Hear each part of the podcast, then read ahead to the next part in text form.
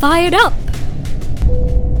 Ladies and gentlemen, welcome aboard the mothership of all things feminism. This is Fired Up, a podcast that celebrates women who are fearless in the pursuit of what sets their soul on fire. Women who break the mold and dare to dream. Grab a seat and take your place in a safe space for bold conversations on charting our own path. Hello and welcome to a new episode of Fired Up. I'm your host, Sheila Bett. We are now on the fifth and final episode of the Feminism and Family series. Today, we're going down the motherhood rabbit hole and trying to figure out the choices that mothers have to make today. You could be a boss babe and run an empire while delegating childcare to a nanny, or set it all down and focus on raising your kids and running the home like a lot of housewives or tradwives as the internet calls them. Better yet, why not adorn your superhero cap and do it all? Be a supermama and a career woman. Feminism is all about being able to make the choice, right? But is it that simple? Today's episode will mostly focus on mothers, but in a world full of choices, wouldn't it be great for men to be facing this very conundrum? I don't know, you be the judge. The motherhood journey, more often than not, starts in pregnancy, and each individual pregnancy is different from the next. To one woman, it's the most glorious time. Her skin is glowing, the bump is bumping, and everyone is so sweet and kind, offering smiles and congratulations in every corner you turn. You're carrying the future generation, after all. No need to drag your feet to the back of the queue in the supermarket. There's a cashier especially for you. When you have to make a bank run, accessing the premium banking suite is easy peasy. Maybe you didn't get nauseous for a single day during your first trimester and the energy came right back by month four. For many others, though, the surge of hormones sends your body on a tailspin. You might be retching every morning and be completely repulsed by the idea of food. All this compounded if you work in an office five or six days a week, or a restaurant where you have to be on your feet for most of the day, and your boss expects you to show up no matter how you're feeling. Pregnancy is the point at which most women start to really think through the possibilities. When does maternity leave begin? How long can you spend with the newborn before you have to get back to work? Where can you find someone you can trust enough to leave at home with your barely four month old baby? Decisions, decisions, decisions.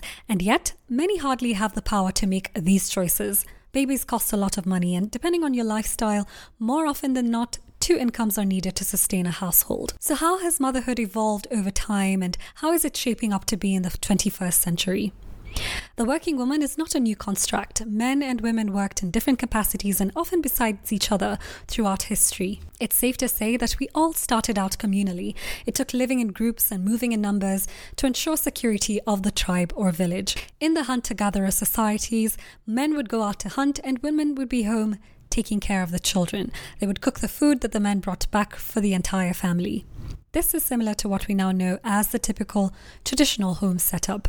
But how I see it, especially back then, was each one of us was using their strength and doing what was necessary for the survival and thriving of the entire family. Somehow, along the way, the typical role of the woman started to be seen as less important and she more dependent on the man than a partner. In some cultures in Africa and beyond, women did not only toil in the fields, they also built the home from scratch and went to the market to trade while nurturing the babies and taking care of the home. The woman who did it all isn't new either. One of the distinctive parts of what society looked like in the past is parenting or the raising of children was done by more than just the parents, it was a collective responsibility. This goes on until date in some cultures and communities worldwide. But one of the major shifts that were brought about by modernity and the industrial period, or workspaces that are exclusively for work, was the dismantling of community. In villages, even today, tasks like sowing and harvesting, even the preservation of food, is done by groups of people. Helping each other is the order of the day all hands on deck. As we've now moved towards individual lifestyles, living in the city where you don't know your neighbor and most of us are closed off behind four walls, the tasks it takes to raise children, run a home, and put food on the table have multiplied.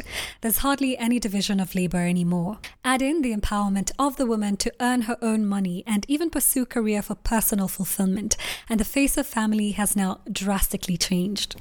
Women now wait longer before they can have children, and when they do, it's easier to have just one or two. The multitasking required to raise healthy and well adjusted children while affording to give them the best chances in life and nurture a loving relationship between the parents is a mammoth task we all now have to take on. As aspirational as all this is, it comes with some challenges. Naturally, we're all built differently. For some, the homemaker role is of utmost importance and worth every sacrifice, including the risk of being fully dependent on the husband or breadwinner. For others, their career is an extension of themselves, and challenges beyond the household are necessary to retain sanity or just overall well being. Some women find it hard to choose. They want to be there for their children as much as humanly possible, but also crave the challenge of working to earn a living and the added benefit of a stronger sense of independence. Outside of the realm of choice, many just have to work to make ends meet and get creative with juggling between motherhood and having a job. So, what motivates these decisions? Let's start with a homemaker. Now more than ever, we're starting to witness a return of the homemaker, or at least the romanticism of this role in family life. On social media, she goes by the popular moniker Tradwife, short for traditional housewife. And there's a growing trend of women who've chosen this lifestyle. Some women drop out of college to become full time homemakers. This breed of homemaker prefers to be home and live the controversial phrase of a woman's place. Even before having children, she'll stay home and maintain the house, cook the meals, and cater to her husband. Her free time will be spent honing skills that will serve the household or her future children, like sewing, crocheting, baking, and even getting crafty. The environment that can allow for this choice is certainly the ability of the man to financially support the woman by paying all the bills and working full time usually. They also have to be on the same page as a couple in the sense that they see each other's roles as vital to their overall well being, and this is also sometimes rooted in religious beliefs or their general worldview. Now, many would frown upon this lifestyle, seeing as it was the common thread not too long ago. Some of our generation, those in their 20s and 30s, witnessed this with their own parents where the father worked outside for himself or an employer, and the mother worked at home for the home. More often than not, this led to a hierarchical dynamic between the couple. The man would often have the last say on matters money as he brought home the bacon. I've heard of some strange manifestations of this level of power. A friend recently confided in me about her distaste for pork. Growing up, her father was the main earner. Her mother did some trading on the side, but he made most of the money. He happened to really love pork and would rock up with a chunk from the butcher most evenings, but only enough to feed him. The mom would cook him pork, and the rest of the family would have something else, perhaps just vegetables with a ugali. Her reaction was interesting. She psychologically associated this with something so negative that she would have a strong physical reaction to pork whenever she had a chance to eat it. To this day, she will not eat pork. In other cultures, you also hear of parts of an animal that are considered delicacies and therefore only eaten by men. These seemingly mild discriminations greatly affect our perception of the value of one sex over the other. It is reinforced in the woman or mother and cultivated in the children who observe these dynamics play out as they grow up. The result is the children rebelling against this way of life or perceiving it as normal, therefore mirroring this problematic behavior. Quite a number of women come to the decision of becoming a homemaker when they become mothers. They realize that climbing the career ladder requires more time and energy than they're willing to sacrifice at the expense of their children. But a major issue that an exclusive homemaker often faces is that she is at the behest of her husband and without access to funds of her own.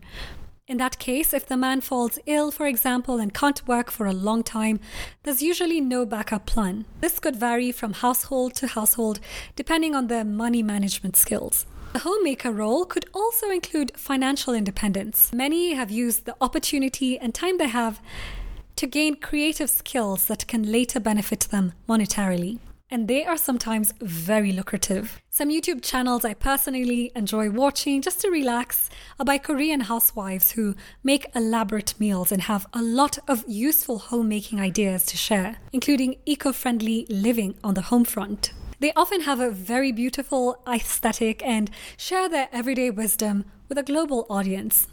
Considering how successful some of these channels have become with millions of followers, I'd call them working moms. They manage their homes, but also pursue a craft that takes a lot of time and skill to accomplish. That's the thing. Most of us would lazily assume that a housewife would be laying on the couch and watching endless hours of television or gossiping with the neighbors. But quite often, these women have very elaborate hobbies that sometimes turn into businesses. Some very popular household goods were created by housewives who took time and effort to hone necessary skills like baking, pickling, food prep, and even figuring out cleaning hacks that could cause less harm to people and the environment. They might share this information on blog posts or social channels and serve a great value to the larger public. Others are more artistic and create beautiful tapestries or end up pivoting into interior design, party planning, and so on. This idea that housewives are lazy and less than industrious is often a myth, and it can easily be debunked by spending a day or two with someone who's living this very lifestyle. So, what about career oriented moms? What is their lot in life? Many women inclined to prioritizing work over full time motherhood will tell you that they wouldn't have it any other way. Career moms have different reasons for juggling the two. Or pausing on childcare and enrolling the help of a nanny or a trusty family member while they take care of business and they come in an assortment. Some are boss babes running their own companies, while others are high flying executives in the C suite or running high powered careers in non profit agencies or organizations. But a lot of those who work in employment have to make compromises with their bosses and can only take so much time off before their employer develops wandering eyes and starts shopping for a replacement. Depending on which part of the world you find yourself, the fate of an employed career woman can look like night and day. In some countries, like Germany, for example, you could take up to a year off for maternity leave and focus on taking care of your baby. Your job would be sitting pretty and waiting for your return. In at least six months out of that year, you would be getting paid a full salary. But even as the year progresses, money is still checking into your bank account. That way, you can devote your time and energy on child rearing and enjoying the gifts of motherhood without any cash worries. But in most of the world, mothers get about three months of maternity leave. If you've organized yourself well, you might have saved about a month worth of paid leave and get up to four months off. Now, three months is hardly an age where you're comfortable to leave your baby behind and get back to work. There are so many things that can put a damper on your progression in the workplace. If you're breastfeeding exclusively, for instance, you have to constantly pump and micromanage yourself and the baby to make sure there's enough milk for a full supply while you're away at work. The act of breastfeeding is a great bonding exercise that you'll have to miss out on if you have to go to an office as most do not offer or provide daycare services. Another challenge you contend with as a working mom is leaving your baby in the care of another. Those of us who live in Africa and Asia can often afford to hire help in the form of a nanny, but that's not as easy a solution as one might think. Vetting your baby's primary caregiver while you go off to work can be quite a grueling process. Even with the best of the best, sometimes emergencies occur and they are not available to show up. Then you have to either work from home or find a quick fix.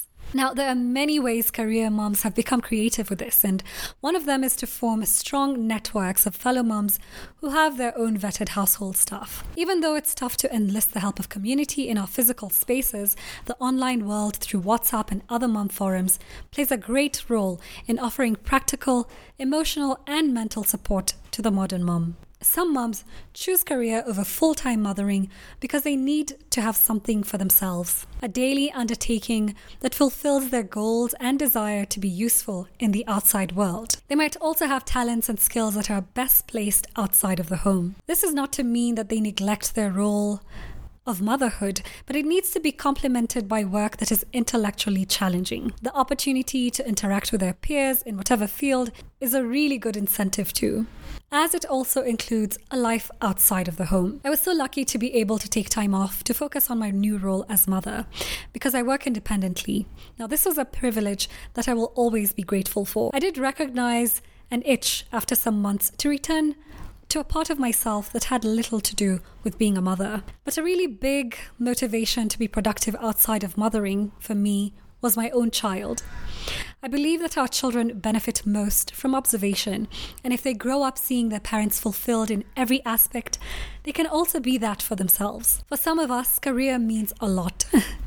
they can learn to find a way to live their fullest, truest life, whatever that looks like. A phenomenon that is no stranger to the full time career mom is mom guilt. The nagging feeling that you're not doing enough, being enough, or giving enough of yourself to your child or children. Most of the time, it's unfounded, as you could be doing the best you can by any standards. A lot of this guilt is fueled by society and its expectations of a selfless mother who puts her needs aside at all times to cater to her children. Sometimes it's a pressure that we place upon ourselves, thinking that we might ruin our children or be the reason they have to see a therapist later in life. It might just be one of those things that all mothers learn to live with, or to quiet down as they grow in this new role. We must always remind ourselves that the best we can do is enough, even as we learn and grow and do better. Majority of mothers likely fall in the middle. They're constantly in a balancing act, trying to be the best mother and most productive worker they can be. The truth is that sometimes one will suffer slightly more than the other. We might drop one while juggling the other well, and this could be seasonal. Keeping our expectations of ourselves on a realistic level can help manage this balancing act. And we can sometimes make sacrifices that have a positive outcome in the long run. It's the game of life. Play your cards right and hope for the best. To wrap this up, no choice is better than the other. A fulfilled career woman who brings home the bacon and tucks her babes at night, giving them as much love and attention as she can master, is just as good as the one who dedicates her entire life to the raising of healthy, happy, and holistic tots. The mom who has to do it all is often doing her best. Motherhood looks different depending on who you're talking to, and kids can handle far more than we give them credit for. Hopefully, those we love and care for can appreciate and understand what works best for us and support us to have the best outcome for the entire household. What are your thoughts on this topic? Would you be a homemaker if your partner was financially capable and willing to be the breadwinner? Or would you rather have a career and the support of a nanny during your work hours? Or are you the one who chooses to do it all? Share your take on the comment section. And if you enjoyed this and other episodes, give us a like, share, and subscribe. And finally, I'd like to wish you all happy holidays, enjoy your Christmas season and the New Year's. And until next year, have a wonderful, wonderful Christmas period. You've been listening to Fired Up, and I've been your host, Sheila Bett.